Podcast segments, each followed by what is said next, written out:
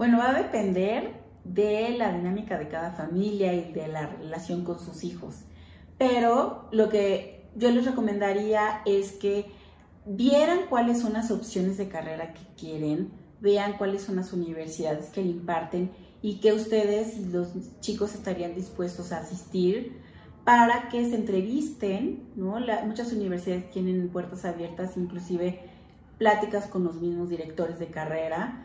Habrá chicos que quieran que los acompañemos, que estemos juntos de ellos, buscando a los profesores de carrera y recibiendo la misma información y habrá otros que solamente quieran que estemos afuera en el coche, ¿no? Va a depender de cada, de cada joven, pero yo les diría, ofrezcanle su ayuda, ofrezcanle ese acompañamiento y que los chicos decidan. Esa sería como mi recomendación.